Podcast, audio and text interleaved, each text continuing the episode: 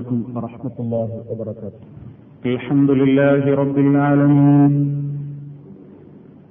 نحمده ونستعينه ونستغفره ونفتديه ونؤمن به ونتوكل عليه. ونعوذ بالله من شرور أنفسنا ومن سيئات أعمالنا. من يهده الله فلا مضل له ومن يضلل فلا هادي له.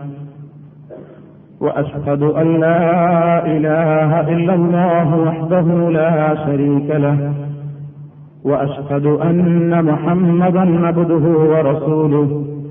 أرسله بالهدى ودين الحق ليظهره على الدين كله ولو كره المشركون.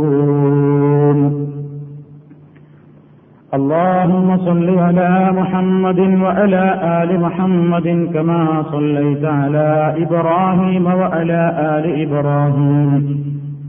إنك حميد مجيد.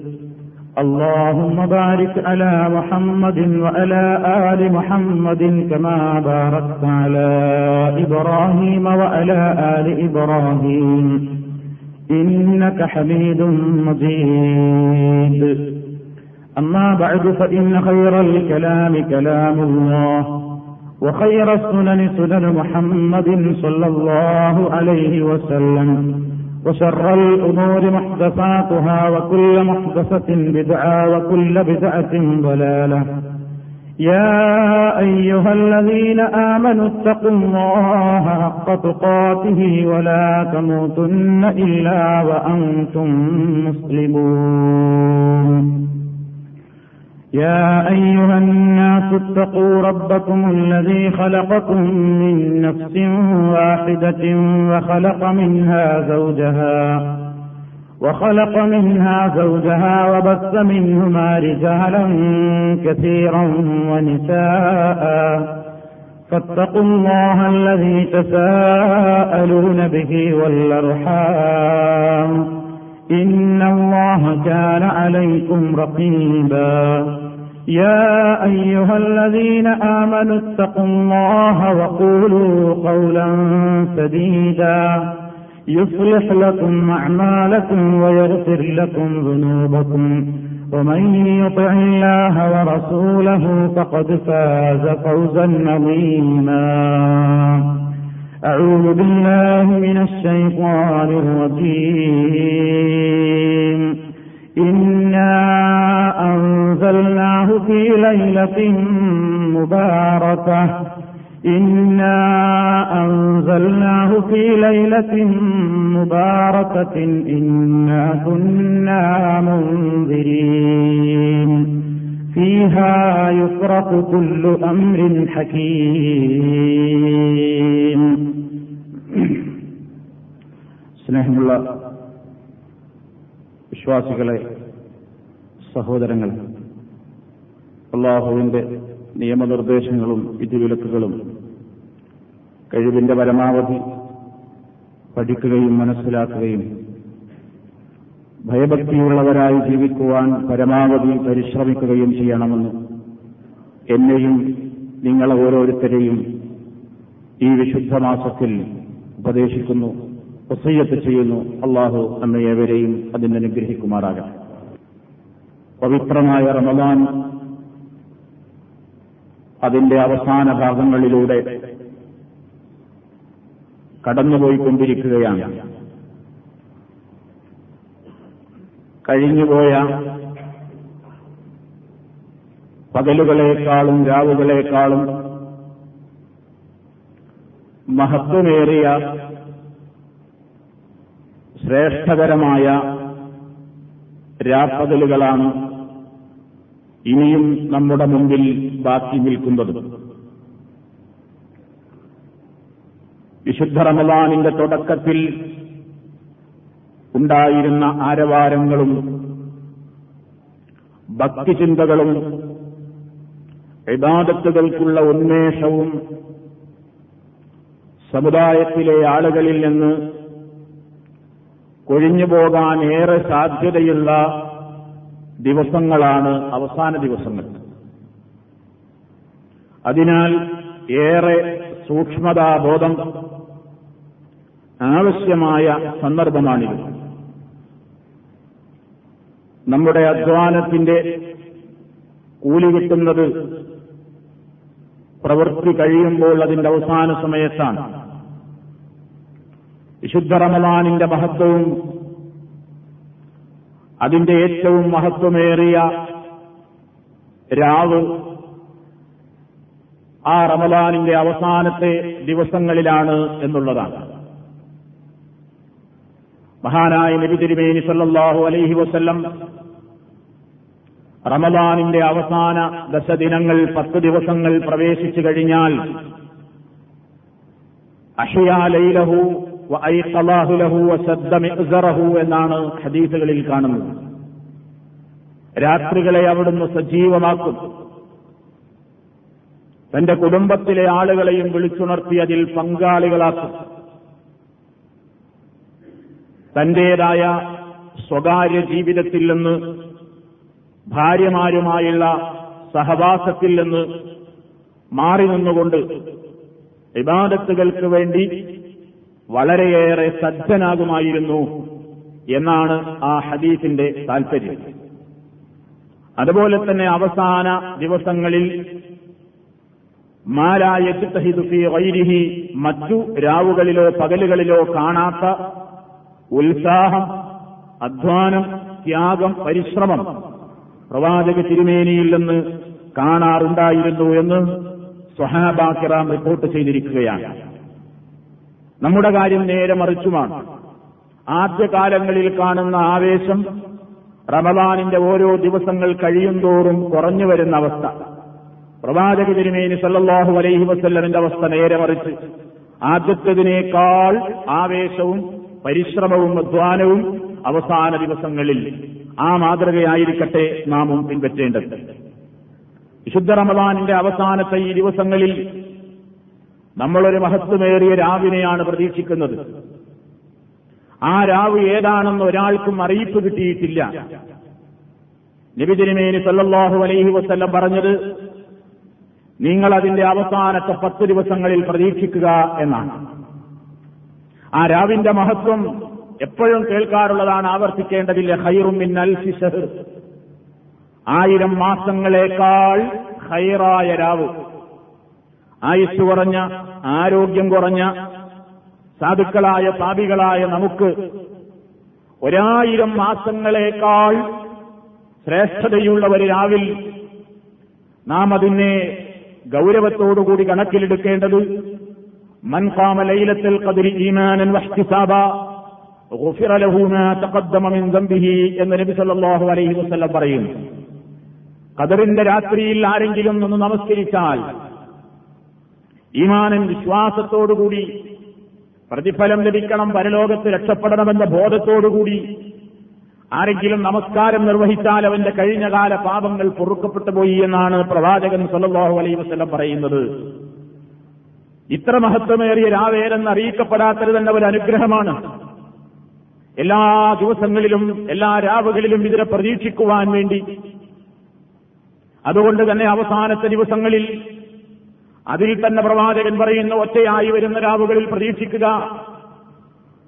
എന്നാൽ ഇന്ന് നമ്മുടെ സമുദായത്തിന്റെ സ്ഥിതി നമ്മളങ്ങ് കണക്ക് കൂട്ടി തീരുമാനമെടുത്തിരിക്കുകയാണ്.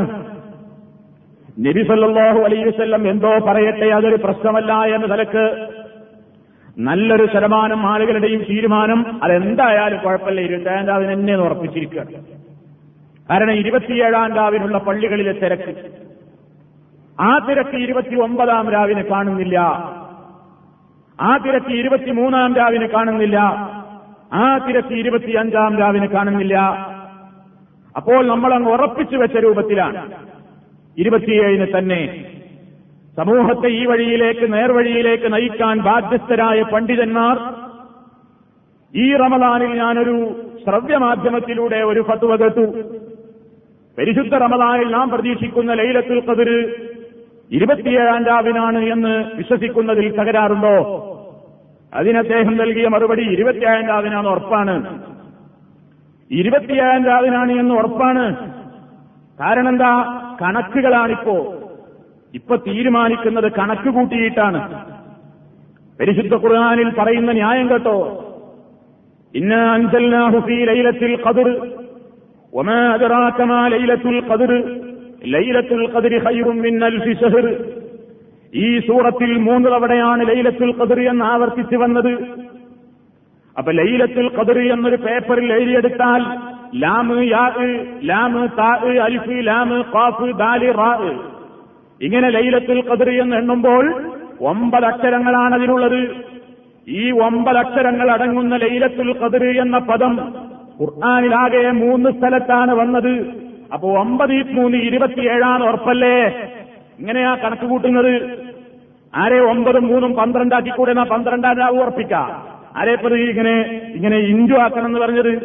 ഒമ്പീറ്റ് മൂന്ന് ഇരുപത്തിയേഴ്. അല്ലെങ്കിൽ മൈനസ് ചെയ്യുക എന്നാ പിന്നെ ഒമ്പതൊന്ന് മൂന്ന് കിഴിക്ക. അല്ലെങ്കിൽ ഹരിക്ക.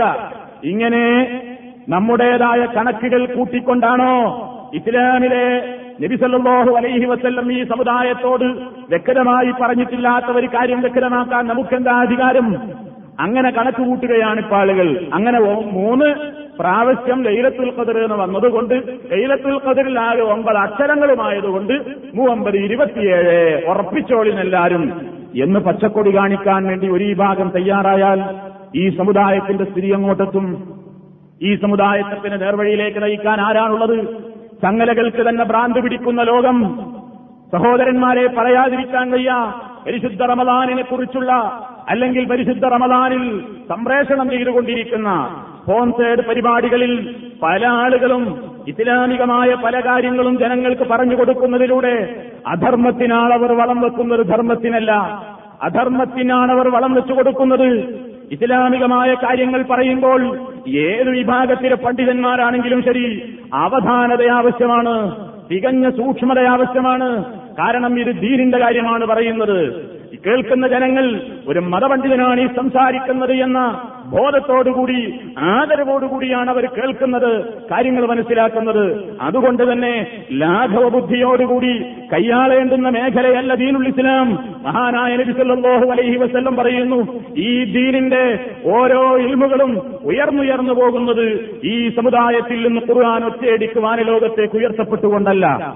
മറിച്ച് തഹ്ഖീഖുള്ള പരലോകബോധമുള്ള പരലോകത്തെക്കുറിച്ച് ഭയമുള്ള തന്റെ നാവിൽ നിന്ന് താൻ പറയുന്ന വാചകങ്ങൾക്ക് റബ്ബിന്റെ മുമ്പിൽ കണക്ക് പറയേണ്ടി വരുമെന്ന് പേടിയുള്ള ഉഹറവിയായ ആലിമീങ്ങൾ ഈ സമുദായത്തിൽ നിന്ന് ഓരോന്നോരോന്ന് നഷ്ടപ്പെടുമ്പോൾ പിന്നീട് ആ സ്ഥാനത്ത് അവരോധിക്കപ്പെടുന്നത് പണ്ഡിതന്മാരെന്ന് സമുദായത്തിൽ പേരും പെരുമയുമുള്ള പണ്ഡിതരല്ലാത്ത മതത്തെക്കുറിച്ച് അവഗാഹമില്ലാത്ത ആളുകളാണ്. അവരോട് ആളുകൾ ഫത്തുവകൾ ചോദിക്കുമ്പോൾ അവർ ഫത്തുവ നൽകും. ആ ഫത്തുവ കാരണം അവരും പഴച്ചുപോയി കേട്ടുപോയ ജനങ്ങളെയും അവർ പഴപ്പിച്ചുപോയി എന്ന് പറയപ്പെട്ട ഏറ്റവും ഖേദകരമായൊരവസ്ഥ ഇന്ന് നമ്മുടെ രാജ്യത്ത് നിലവിലുണ്ട്.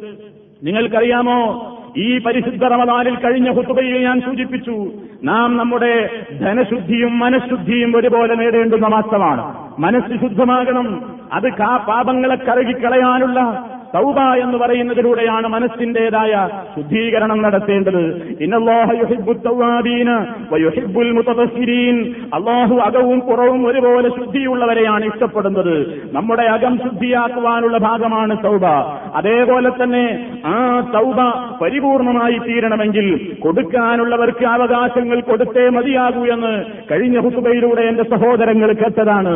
അള്ളാഹുവിനോടുള്ള കണക്കുകളിൽ സാമ്പത്തികമായ കണക്കുകളിൽ ഏറ്റവും പരമപ്രധാനമായതാണ് സക്കാത്ത് എന്ന് നിങ്ങൾ മനസ്സിലാക്കി കഴിഞ്ഞു. സക്കാത്ത് നമ്മുടെ ഔദാര്യമല്ല നമ്മുടെ ഓസാരമല്ല പാവങ്ങളുടെ ഹക്കാണെന്ന് അള്ളാഹുവിന്റെ റസൂലും അള്ളാഹു അവന്റെ ഗ്രന്ഥത്തിലും വ്യക്തമായി ഒരുപാട് സ്ഥലങ്ങളിൽ പറഞ്ഞ ആ ഒരു ഹത്ത് കൊടുത്തു വീട്ടാതെ സൗബ നമുക്ക് സ്വീകരിക്കപ്പെടുമെന്ന് വിചാരിക്കേണ്ടതില്ല എന്ന് വളരെ വ്യക്തമായി നമ്മൾ മനസ്സിലാക്കിയിരിക്കേണ്ടതാണ്. പക്ഷേ പല കാര്യങ്ങളിലും യഥാർത്ഥത്തിൽ മനുഷ്യനെ അധർമ്മങ്ങളിലേക്ക് നയിക്കുന്ന ഫത്തുവകൾ സമൂഹം കേൾക്കുമ്പോൾ അത് തിരുത്താൻ ഉത്തരവാദപ്പെട്ട ആളുകൾ തിരുത്തിയിട്ടില്ലെങ്കിൽ അള്ളാഹുവിന്റെ കോടതിയിൽ മറുപടി പറയേണ്ടി വരുമെന്ന ഒരൊറ്റ വികാരത്തെ മുൻനിർത്തിക്കൊണ്ട് ചില കാര്യങ്ങൾ സൂചിപ്പിക്കുകയാണ്. ഈ അടുത്ത ദിവസം ആ മീഡിയയിലേക്ക് ആ ചാനലിലേക്ക് ഒരു ചോദ്യം വന്നു. എന്താണ് ചോദ്യം? മഹറിനും സ്ത്രീധനത്തിനും സക്കാത്ത് കൊടുക്കണോ? മഹറിനും സ്ത്രീധനത്തിനും സക്കാത്ത് കൊടുക്കണോ? എന്താണ് സഹോദരന്മാരെ മറുപടി പറയേണ്ടത്? ആദ്യം ഞാൻ സൂചിപ്പിക്കട്ടെ സ്ത്രീധനത്തെക്കുറിച്ച് എത്ര ലാഘവത്തോടുകൂടിയാണ് അദ്ദേഹം മറുപടി പറഞ്ഞത്? തികഞ്ഞ അവധാനതയോടുകൂടി ഇത് കൈകാര്യം ചെയ്യപ്പെടേണ്ടിയിരുന്നു എന്ന് ബോധിപ്പിക്കുകയാണ്. ഒരാളെയും വിമർശിക്കാൻ വേണ്ടിയല്ല സങ്കടകരമായ ഒരു വസ്തുതയായതുകൊണ്ട് പറയാതിരിക്കാൻ വയ്യ. സ്ത്രീധനത്തെക്കുറിച്ച് അതിന് ജക്കാത്ത് കൊടുക്കണോ എന്നൊരാൾ ചോദിച്ചാൽ ഒരു മതപണ്ഡിതന്റെ ബാധ്യത അയാൾ ആദ്യം മറുപടി പറയേണ്ടത് സഹോദര സ്ത്രീധനം നിഷിദ്ധമാണ്. സ്ത്രീധനം അനിസ്ലാമികമാണ്. അത് വാങ്ങാൻ പാടില്ല. എന്നിട്ടല്ലേ സക്കാത്ത് പിന്നെയാണ് സക്കാത്ത് ഉണ്ടോ അല്ലേ എന്ന് ചർച്ച ചെയ്യേണ്ടത്. പക്ഷേ അതിന് പകരമായി എത്ര ലാഘവത്തോടുകൂടിയാണ് അദ്ദേഹം അത് കൈയാളിയത്? അദ്ദേഹം പറഞ്ഞു എന്താണ് പറഞ്ഞത്? സ്ത്രീധനം കിട്ടിയാൽ അത് അന്നത്തെ ചെമ്പിനും കസേരക്കും പന്തലിനൊക്കെ ചെലവാക്കിയിട്ട് ബാക്കിയൊന്നും ഉണ്ടാവില്ല. അതുകൊണ്ട് അതിൽ അത്ര സക്കാത്ത് കൊടുക്കേണ്ടിയൊന്നും വരില്ല. ഇനി അതൊക്കെ ചെലവൊക്കെ കഴിഞ്ഞ് പന്തലും കസേരയും ഭക്ഷണവും ബിരിയാണിയൊക്കെ കഴിച്ച് ബാക്കി വല്ലതുണ്ടെങ്കിൽ രണ്ടര ശതമാനം കണക്കാക്കി കൊടുക്കുക. തീർന്നു. ഏത് രാജ്യത്താണ് ഇത് സംപ്രേഷണം ചെയ്തത്? നമ്മുടെ ഇന്ത്യ രാജ്യത്തിന്റെ സ്ഥിതി എന്താണ്? മത ഗവൺമെന്റ് അല്ലല്ലോ അവിടെ ഇസ്ലാമിക ഗവൺമെന്റ് അല്ല എന്നിട്ടും നിയമം മൂലം സ്ത്രീധനം നിരോധിക്കപ്പെട്ടവർ രാജ്യത്ത് പ്രക്ഷേപണം ചെയ്യപ്പെടുന്ന ഈ പ്രോഗ്രാമിലാണ് ഒരു മതപണ്ഡിതൻ ഇത് പറയുന്നതെങ്കിൽ അത് കേൾക്കുന്ന ജനങ്ങൾ എന്താണ് ഇസ്ലാമിനെ കുറിച്ച് മനസ്സിലാക്കുക? തട്ടിപ്പറിച്ച് കൊള്ളയടിച്ചു കൊണ്ടുവന്ന ധനത്തിന് സക്കാത്തുണ്ടോ എന്ന് ചോദിക്കുന്നതിന് തുല്യമല്ലേ ഇത്? അങ്ങനെ ഒരു ചോദ്യം തട്ടിപ്പറിച്ച് ആരാന്റെ മുതൽ തട്ടിപ്പറിച്ച് താൻ കൊണ്ടുവന്നിട്ടുണ്ടെങ്കിൽ അതിനെത്രയാണ് മൗലവി സക്കാത്ത് എന്ന് ചോദിച്ചാൽ എന്റെ ബാധ്യത ഞാൻ ആദ്യം പറഞ്ഞു കൊടുക്കേണ്ടത് പ്രിയപ്പെട്ട സഹോദര ആരാന്റെ ധനം നിങ്ങൾ തട്ടിപ്പറിക്കൽ നിഷിദ്ധമാണ്. പിന്നെ അടുത്ത മറുപടി കൊടുക്കേണ്ടത് അങ്ങനെ നിങ്ങൾ അഥവാ കൊണ്ടുവന്നിട്ടുണ്ടെങ്കിൽ അതിന് സക്കാത്തുണ്ടോ എന്നല്ലേ നിങ്ങളുടെ ചോദ്യം. അത് നിങ്ങളുടെ ധനമെങ്ങനെങ്കിലല്ലേ സക്കാത്ത് കൊടുക്കേണ്ടതുള്ളൂ. ഒരു വസ്തുവിൽ സക്കാത്ത് നിർബന്ധമാകണമെങ്കിൽ അയാൾ അതിന്റെ ഉടമയാകണം മാലിക്കാവണം നീൽക്കുത്താമുണ്ടാകണം പരിപൂർണമായ സമ്പൂർണമായ ഉടമാവകാശമുണ്ടാകണം. ആരാന്റെ മുതൽ തട്ടിപ്പറിച്ചതിൽ എനിക്കെന്താ ഉടമാവകാശം? അതിൽ പാവങ്ങളുടെ ഹക്കല്ല മുഴുവൻ അവരുടെ ഹക്കാണ്. അതിൽ രൂപ ചെയ്യുകയാണ് വേണ്ടത്. എങ്ങനെ? ജക്കാത്ത് കൊടുത്തിട്ട് രൂപ ചെയ്യല്ല. വാങ്ങിയ ധനം മുഴുവൻ തിരിച്ചു കൊടുത്തേക്കുക. തട്ടിപ്പറിച്ചെടുത്ത ധനം മുഴുവൻ തിരിച്ചു കൊടുത്തേക്കുക. അതാണ് അതിന്റെ ഫത്വ. ഇതേപോലെ തന്നെയാണ് സ്ത്രീധനത്തെക്കുറിച്ച് ചോദിച്ച വിവരമില്ലാത്ത സഹോദരനോട് പറയേണ്ടിയിരുന്നത്. പ്രിയപ്പെട്ട സഹോദര സ്ത്രീധനം വാങ്ങരുത്. അത് നിഷിദ്ധമാണ്. അത് അനിസ്ലാമികമാണ്. പാവപ്പെട്ട ഒരു ഉപ്പയുടെ ഒരുപാട് മാസത്തെ ഉറക്ക് കളഞ്ഞ ധനമാണത്. അയാളുടെ വിയർപ്പിന്റെ ഗന്ധമുള്ള ധനമാണത്. അയാളുടെ ചോര നീരാക്കിയ ധനമാണത്. ആ ധനം അന്യായമായി കൈവശപ്പെടുത്തുന്ന സ്ത്രീധന പിശാച്ചിലൂടെ ആ ഒരു മാധ്യമത്തിലൂടെ നാം വാങ്ങുന്ന സ്ത്രീധനം എന്ന് പറയുന്ന ഹറാമായ ധനം അതിൽ നിന്ന് രണ്ടര ശതമാനം കൊടുക്കല്ല മുഴുവനും മോശാക്കാക്ക് തിരിച്ചു കൊടുക്കുകയാണ് ചെയ്യേണ്ടത്. അതാണ് സൗബ. അതാണ് പശ്ചാത്താപം. അവകാശികളുടെ അവകാശം കൊടുത്തു വീട്ടുക. സ്ത്രീധനം വാങ്ങിയ തുകയിൽ എനിക്കെന്താ സഹോദര അവകാശം? അത് മുഴുവൻ ആരാണ്ടതല്ലേ അത് മുഴുവൻ തിരിച്ചു കൊടുക്കുക. അത് വാങ്ങിപ്പോയതിൽ സൗഭ ചെയ്യുകയും ചെയ്യുക. ഇതാണ് പ്രിയപ്പെട്ട സഹോദരന്മാരെ ഈ വിശുദ്ധ റമദാനിൽ നാം ധനശുദ്ധിയും മനഃശുദ്ധിയും ഒക്കെ നേടേണ്ട മാസത്തിൽ ഉത്തരവാദപ്പെട്ട ആളുകൾ ഇങ്ങനെയൊക്കെ ജനങ്ങളെ പഠിപ്പിക്കാൻ നിന്നാൽ അതൊക്കെ വലിയ ഖേദകരമാണ് സങ്കടകരമാണ് എന്നേ ഈ അവസരത്തിൽ പറയാനൊക്കുകയുള്ളൂ. അള്ളാഹു ഈ ദീനിന് വേണ്ടി പ്രവർത്തിച്ചു കൊണ്ടിരിക്കുന്ന ആളുകൾക്കെല്ലാം പരലോകഭയം പ്രദാനം ചെയ്യുമാറാകട്ടെ. പടച്ചതമ്പുരാന്റെ ദീനല്ലേ സംസാരിക്കുന്നത്?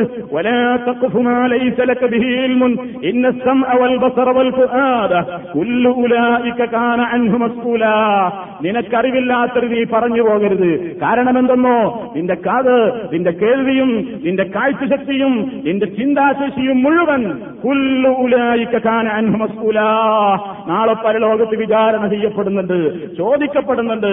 അതുകൊണ്ട് തന്നെ എന്റെ പ്രിയപ്പെട്ട സഹോദരന്മാരാരെങ്കിലും സ്ത്രീധനത്തിന് ജക്കാത്ത് കൊടുത്തു കഴിഞ്ഞാൽ ആ സ്ത്രീധനത്തിന്റെ കുഴപ്പം മാറിപ്പോയി എന്ന് തെറ്റിദ്ധരിച്ചെങ്കിൽ നിങ്ങൾ പശ്ചാത്തപിച്ച് മടങ്ങിയേക്കുക പ്രിയപ്പെട്ടവരെ. അഷറഫുൽ ഹൽക്ക് സല്ലാഹു അലൈഹി വസല്ലമിന് നമ്മൾ അങ്ങോട്ട് ദീന് പഠിപ്പിക്കുകയാണോ? ഖുർആാനിൽ ഒരു ചോദ്യമുണ്ട് കുൽ ബിദീനിക്കും. നിങ്ങളുടെ ദീനിനെ കുറിച്ച് നിങ്ങൾ അള്ളാഹ് അങ്ങോട്ട് പഠിപ്പിക്കുകയാണോ? മഹാനായ നബി സല്ലാഹു അലൈഹി വസല്ലം സ്ത്രീധനത്തിന്റെ ജക്കാത്ത് പഠിപ്പിക്കാൻ മറന്നുപോയതല്ല അങ്ങനെ ഒരു വസ്തുതയില്ലാത്തത് കൊണ്ടാണ്. നബി അങ്ങനെ മറന്നുപോയോ? നബി മറന്നുപോയത് നമ്മളിപ്പോ തിരിച്ചു കൊടുക്കുകയാണോ? സക്കാത്തം കൊടുത്താൽ പിന്നെ ബാക്കിന്റെയും കുഴപ്പമില്ല. അടുത്ത മറുപടി എന്താണ്? മഹറിനെ കുറിച്ചാണ് ചോദ്യം. മഹർ നൽകിയത് ആഭരണത്തിലൂടെയാണെങ്കിൽ സക്കാത്തേ ഇല്ല. പിന്നെ സ്വർണം ഇങ്ങനെ ഉരുളയാക്കിയിട്ട് ഇങ്ങനെ കട്ടിയാക്കി വെച്ചാൽ സക്കാത്ത് കൊടുത്താൽ മതി. എന്താണ് ഇസ്ലാം? പടച്ചവനെ പറ്റിക്കുകയാണോ? അള്ളാഹുവിനെ പറ്റിക്കുകയാണോ? എല്ലാവരും അല്ലെങ്കിൽ തന്നെ നമ്മുടെ സമുദായത്തിന്റെ സ്ഥിതി എന്താണ്? പണ്ടേ മോങ്ങാനിരുന്നതാണ്. ഇപ്പോൾ തലയിൽ തേങ്ങയും വീണു എന്ന സ്ഥിതിയാണുള്ളത്. പണ്ടേ സക്കാത്ത് കൊടുക്കാതിരിക്കാൻ വകുപ്പുണ്ടോ എന്ന് ചുഴിഞ്ഞന്വേഷിക്കുന്ന മുസ്ലിം സമുദായത്തിലെ സഹോദരിമാരുടെ മുമ്പിലേക്ക് ഇതാ പുതിയ ഫത്തുവകൾ വന്നിരിക്കുന്നുവെന്ന് ആഭരണമാക്കിയാൽ മതി ഇതിന് സക്കാത്ത് കൊടുക്കണ്ട. അപ്പൊ എത്ര പവരുണ്ടെങ്കിലും ആഭരണാക്കി അങ്ങനെ വെക്കുക. ആഭരണത്തിന് സക്കാത്തില്ല. പിന്നെയോ സ്വർണത്തിന്റെ കട്ടിയെന്ന് ഉരുളയാക്കി ഇങ്ങനെ വീട്ടിൽ വെച്ചിട്ടുണ്ടെങ്കിൽ അതിന്റെ രണ്ടര ശതമാനം കൊടുക്കുക. സഹോദരന്മാരെ ഇസ്ലാമികമായ ഫത്വയല്ല അത് എന്റെ പ്രിയപ്പെട്ട സഹോദരന്മാര് ഈ കാര്യം വ്യക്തമായി മനസ്സിലാക്കണം. ഇത് ദീനിന്റെ വിഷയമാണ്. ദീനിന്റെ വിഷയമാണ്. ദീനിൽ നമുക്ക് അഭിപ്രായം പറയാൻ ഒരിക്കലും അവകാശമില്ല. അള്ളാഹുവിന്റെ റസൂൽ ആ വിഷയത്തിന്റെ ഗൗരവം എത്രയാണ് പറഞ്ഞതെന്ന് കഴിഞ്ഞ ക്ലാസ്സിൽ കഴിഞ്ഞ ഹുസ്ബയിൽ നിങ്ങൾ കേട്ടതാണ്. അതുകൊണ്ട് ഞാൻ ആവർത്തിക്കുന്നില്ല. അതുകൊണ്ട് ഈ രൂപത്തിലുള്ള പത്തുവകൾ സമുദായത്തിൽ നിന്ന് വരുമ്പോൾ ഈ രൂപത്തിലുള്ള വ്യക്തമായ വിധിയെഴുത്തുകൾക്കെതിരെയുള്ള പരാമർശങ്ങൾ വരുമ്പോൾ തെറ്റിദ്ധരിക്കാതെ നിങ്ങൾ അതിന്റെ വസ്തുതകൾ മനസ്സിലാക്കാൻ വേണ്ടിയാണ് ഈ അവസരത്തിൽ ഇതിവിടെ പ്രത്യേകം ഉണർത്തിയത്. അള്ളാഹുവിന്റെ ദീനിനെക്കുറിച്ചുള്ള അഭിപ്രായങ്ങൾ പറയുമ്പോൾ സൂക്ഷ്മതാബോധം ആവശ്യമാണ് എന്ന് സൂചിപ്പിച്ചു. ആ നിലയ്ക്ക് അള്ളാഹു സുധാനഭൂവ താല എല്ലാ രൂപത്തിലും കൃത്യമായി മാനസികമായ ശുദ്ധിയും ധനപരമായ ശുദ്ധിയും പ്രദാനം ചെയ്തുകൊണ്ട് പരിപൂർണമായും ഈ ലൈലത്തിൽ ഖദറിന്റെ മഹത്വത്തെ സ്വീകരിക്കുവാനും അതിനെ നമ്മിലേക്ക് രക്ഷിതമായ നിലയ്ക്ക് നമുക്ക് ലഭിക്കുവാനുമുള്ള ശ്രമങ്ങൾ അധ്വാനങ്ങൾ എന്റെയും നിങ്ങളുടെയും ഭാഗത്ത് നിന്ന് വരും രാവുകളിലും ഉണ്ടായിരിക്കണം. ഉണ്ടായിരിക്കാനുള്ള തൗഫീഖ് പടച്ചതമ്പുരാനോട് ചോദിക്കണം. അള്ളാഹു നമ്മയെല്ലാം മഹത്വമേറിയ രാവിന്റെ മഹത്വം ലഭിക്കപ്പെടുന്ന മഹാസൗഭാഗ്യവാന്മാരിൽ ഉൾപ്പെടുത്തി തെരുമാറാകട്ടെ. അള്ളാഹുവെ സൂക്ഷിച്ച് ജീവിക്കണമെന്ന് ഒരിക്കൽ കൂടി എന്നെയും നിങ്ങളെയും ഉണർത്തുന്നു. അള്ളാഹു നമ്മയേവരെയും അതിനനുഗ്രഹിക്കുമാറാകട്ടെ മഹത്വമേറിയ രാവിലെ പ്രതീക്ഷിക്കുന്ന സന്ദർഭത്തിൽ ഞാനെന്താണ് കൂടുതലായി എന്റെ നാഥനോട് ചോദിക്കേണ്ടത്? എന്ന് മഹദി ആയിഷ റളിയല്ലാഹു അൻഹ റസൂൽ കരീം സല്ലാഹു അലൈഹി വസ്ല്ലമിനോട് ചോദിച്ചപ്പോൾ അവിടുന്ന് പഠിപ്പിച്ചു കൊടുത്ത ഒരു പ്രാർത്ഥനയുണ്ട്. അഫുബുൻ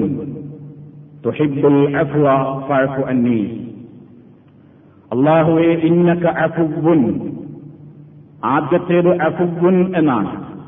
അള്ളാഹുവെ നിശ്ചയമായും നീ അഫുബുൻ ധാരാളമായി അഫുവ് നൽകുന്നവനാണ് മാപ്പ് ചെയ്യുന്നവനാണ്.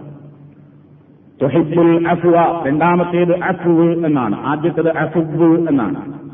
തൊഹിബുൽ അഫുവ മാപ്പിനെ നീ അങ്ങേയറ്റം ഇഷ്ടപ്പെടുന്നവനാണ്.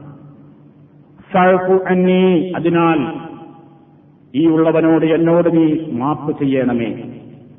പടച്ചതമ്പുരാന്റെ ഭാഗത്ത് നിന്ന് മാപ്പിന് അപേക്ഷിച്ചുകൊണ്ടുള്ള വിട്ടുവീഴ്ചക്ക് അപേക്ഷിച്ചുകൊണ്ടുള്ള വളരെയേറെ അർത്ഥതലങ്ങൾ ഉൾക്കൊള്ളുന്ന ഒരു കൊച്ചു പ്രാർത്ഥനയാണ്. മനസ്സറിഞ്ഞുകൊണ്ട് നാം അത് ചൊല്ലിക്കൊണ്ടിരിക്കുക പ്രാർത്ഥിച്ചുകൊണ്ടിരിക്കുക. പടച്ചതമ്പുരാൻ കരുണയുടെ കടലാണ്. അങ്ങേയറ്റം പൊറുക്കുന്നവനാണ്. അങ്ങേയറ്റം മാപ്പ് നൽകുന്നവനാണ്. എന്റെ പ്രാർത്ഥനയവൻ കേൾക്കുന്നവനാണ്. നിരാശാബോധം തൊട്ടുതീണ്ടാതെ പടച്ചതമ്പുരാന്റെ റഹ്മത്ത് എനിക്ക് കിട്ടും. ഉത്തരം ലഭിക്കും റച്ചബോധത്തോടുകൂടി ചോദിച്ചേക്കുക. അള്ളാഹു നൽകും. നോമ്പിന്റെ വസ്തലകളും കാര്യങ്ങളൊക്കെ പറഞ്ഞതിന്റെ ഇടക്കാണ് അള്ളാഹു താല ഇതിനെക്കുറിച്ച് പറഞ്ഞിട്ടുള്ളത്.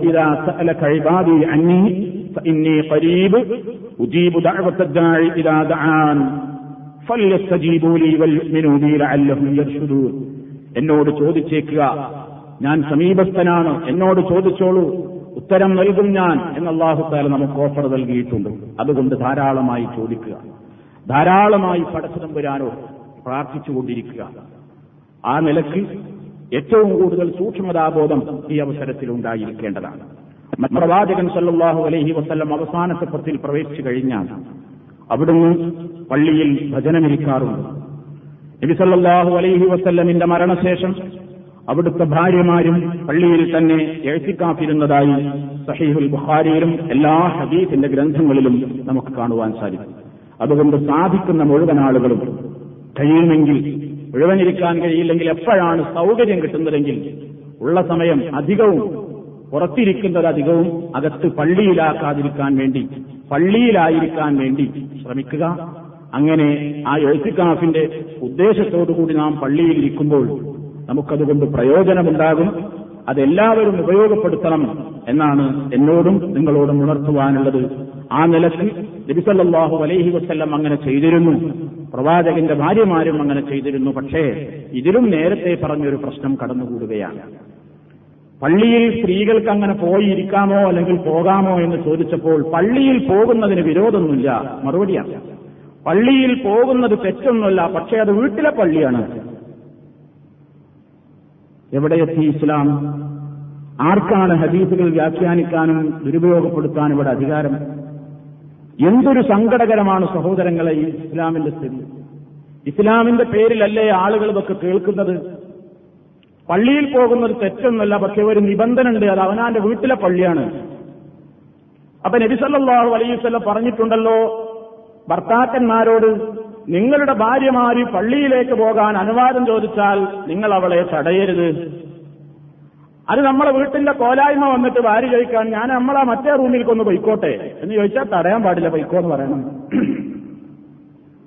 വീട്ടിൽ ഞാനൊരു ഒരു റൂം മുസല്ലയായി സ്വീകരിച്ചോട്ടെ എന്ന് പറഞ്ഞാൽ തടയാൻ പാടില്ല.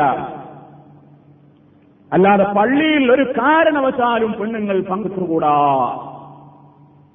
എന്ന് ഫത്വ ഇസ്ലാമിന്റെ പേരിൽ നൽകുമ്പോ എന്റെ പ്രിയപ്പെട്ട സഹോദരന്മാരെ മഹാനായ നബിസല്ലാഹു അലിയുസല്ലമിന്റെ ഭാര്യമാർക്ക് ഈ ഫത്വ അറിഞ്ഞുകൂടെ?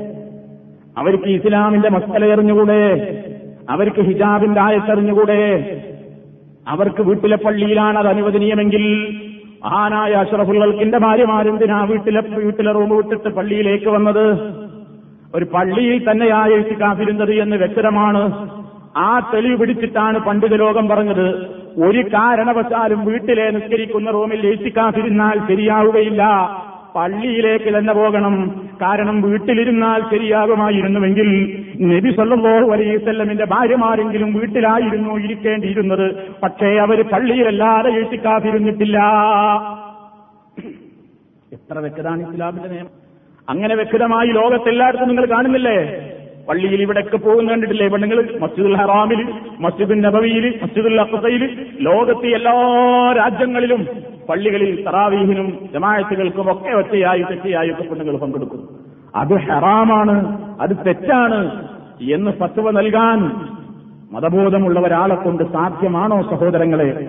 ഒരു അവധാനത ഒരു സൂക്ഷ്മത ഒരു പരലോക ഭയം ദീനിന്റെ കാര്യം പറയുമ്പോൾ വേണ്ടേ? പ്രത്യേകിച്ച് ലക്ഷങ്ങളായ ആളുകൾ കേട്ടുകൊണ്ടിരിക്കുന്ന പരിപാടികളാകുമ്പോൾ. തീർച്ചയായും വേണം. പടച്ചിടം പുരാൻ എല്ലാവർക്കും ഹിദായത്ത് നൽകുമാറാകട്ടെ. യഥാർത്ഥത്തിലുള്ള ഇസ്ലാമികമായ കാര്യങ്ങളെക്കുറിച്ച് യഥാർത്ഥമായ അറിവല്ലാഹു നമുക്ക് പ്രദാനം ചെയ്യുമാറാകട്ടെ. അതുപോലെ തന്നെ മറ്റൊരു ചോദ്യം കൂടെ അതും കൂടെ തിരുത്തി തരികയാണ്. വേറൊരു ചോദ്യം ഉണ്ടായിരുന്നു. സുഗന്ധം ഉപയോഗിക്കാൻ പാടുണ്ടോ? പാടില്ല എന്നാണ് പറഞ്ഞത്. പാടില്ല എന്നാണ് പറഞ്ഞത്. രാത്രി തലേ ദിവസം രാത്രി ഉപയോഗിച്ചതിന്റെ ബാക്കി വല്ലമാണോ അവിടെ ബാക്കിയുണ്ടെങ്കിൽ കുഴപ്പമില്ല. അല്ലാതെ പുതിയതായിട്ടൊന്നും ഉപയോഗിക്കാൻ പാടില്ല. പ്രിയപ്പെട്ട സഹോദരങ്ങളെ നോമ്പിനെ അത് ബാധിക്കുകയില്ല. നമ്മളിങ്ങനെ നോമ്പുകാരാന്ന് വിചാരിച്ച് പലം തേക്കാതെ മണപ്പിച്ച് അതുപോലെ തന്നെ ഇങ്ങനെ വിയർത്തൊലിച്ച് പള്ളിയിലേക്കൊക്കെ പോകുമ്പോൾ ഇങ്ങനെ ഒരു നാറി നടക്കണമെന്ന് ഇസ്ലാം പറഞ്ഞിട്ടില്ല. എപ്പോഴും വൃത്തി വേണം അത് നോമ്പുകാരനായ നിങ്ങൾ സുഗന്ധം ഉപയോഗിച്ചുകൂടെന്നോ കുളിച്ചുകൂടാ എന്നോ അല്ലെങ്കിൽ പല്ല് തേച്ചുകൂടാ എന്നൊന്നും ഇസ്ലാമിലില്ല. മറ്റുള്ള ആളുകൾ തെറ്റിദ്ധരിക്കാതിരിക്കാൻ നിങ്ങൾ ഇതര സമുദായത്തിലെ ആളുകളോട് ഇതൊക്കെ കേട്ട് ഇതാണല്ലേ നിങ്ങളുടെ ദീനെന്ന് ചോദിച്ചാൽ നിങ്ങൾ ആന്ന് പറയരുത് ദയവായി. അല്ല സുഹൃത്തെ ഇങ്ങനെയല്ല. ഇങ്ങനെയാണ് വസ്തുത. അത് അദ്ദേഹത്തിന്റെ അഭിപ്രായം പറഞ്ഞതാണ്. എന്തെങ്കിലും പറഞ്ഞ് ഇസ്ലാമിനെ രക്ഷിക്കണം എന്നാണ് എനിക്ക് എന്റെ പ്രിയപ്പെട്ട എല്ലാ ശ്രോതാക്കളോടും ഓർമ്മപ്പെടുത്തുവാനുള്ളത്. അള്ളാഹു സുബാന ദീനിയായ വിഷയങ്ങൾ മഹാനായ അഷറഫുൽ സല്ലാഹു അലൈഹി വസ്ല്ലം പഠിപ്പിച്ച രൂപത്തിൽ ആ റസൂലുമാനെ പിൻപറ്റിക്കൊണ്ട് മുന്നോട്ട് കൊണ്ടുപോകുവാൻ തൗഫീക്ക് നൽകുമാറാകട്ടെ. നമ്മുടെ ജീവിതത്തിൽ അറിഞ്ഞും അറിയാതെയും സംഭവിച്ചു പോയിട്ടുള്ള എല്ലാ പാപങ്ങളും അള്ളാഹു സുബാനഹുവത്താല പൊറുത്ത് നമ്മയെല്ലാം അനുഗ്രഹിക്കുമാറാകട്ടെ. ശാരീരികവും മാനസികവുമായ എല്ലാവിധത്തിലുള്ള പ്രയാസങ്ങളിൽ നിന്നും അള്ളാഹു നമ്മെ കാത്തുരക്ഷിക്കുമാറാകട്ടെ. ലോകത്തിന്റെ വിവിധ ഭാഗങ്ങളിൽ കഷ്ടപ്പെട്ടുകൊണ്ടിരിക്കുന്ന മുസ്ലിം സഹോദരി സഹോദരങ്ങൾ അള്ളാഹു എത്രയും വേഗം അവർക്ക് വിജയവും സമാധാനവും പ്രദാനം ചെയ്യുമാറാകട്ടെ. അവരെ ദ്രോഹിച്ചുകൊണ്ടിരിക്കുന്ന ദുശക്തികളെ അള്ളാഹു എത്രയും വേഗം പരാജയപ്പെടുത്തുമാറാകട്ടെ. അവരുടെ ഐക്യത്തെ അള്ളാഹു തകർക്കുമാറാകട്ടെ. എല്ലാവിധത്തിലുള്ള പ്രതിസന്ധികളിൽ നിന്നും മുസ്ലിം സമുദായത്തെ റബ്ബുല്ലാലമീൻ കാത്തുരക്ഷിക്കുമാറാകട്ടെ മഴയ്ക്ക് വേണ്ടി പ്രതീക്ഷിച്ചുകൊണ്ടിരിക്കുന്ന ജനങ്ങൾക്ക് ഒരു മഴ നൽകി അള്ളാഹു സുബാനഹുവത്താൽ അനുഗ്രഹിക്കുമാറാകട്ടെ. اللهم أنزل علينا الغيث ولا تجعلنا من القانطين. اللهم أنزل علينا الغيث ولا تجعلنا من القانطين. اللهم اسقنا غيثا مغيثا. اللهم اسقنا غيثا مغيثا. اللهم اسقنا غيثا مغيثا ولا تجعلنا من القانطين. اللهم ربنا آتنا في الدنيا حسنة وفي الآخرة حسنة وقنا عذاب النار. اللهم اغفر للمؤمنين والمؤمنات والمسلمين والمسلمات الأحياء من الأموات. إنك مجيب الدعوات وقاضي الهجات اللهم أعز الإسلام والمسلمين وأذل الشرك والمشركين. اللهم أجرنا من النار. اللهم أجرنا من النار. اللهم أجرنا وأجر والدينا من النار. ربنا اغفر لنا ولإخواننا الذين سبقونا بالإيمان ولا تجعل في قلوبنا غلا للذين آمنوا. ربنا إنك رؤوف رحيم. توفنا مسلمين وألحقنا بالصالحين. والحمد لله رب العالمين.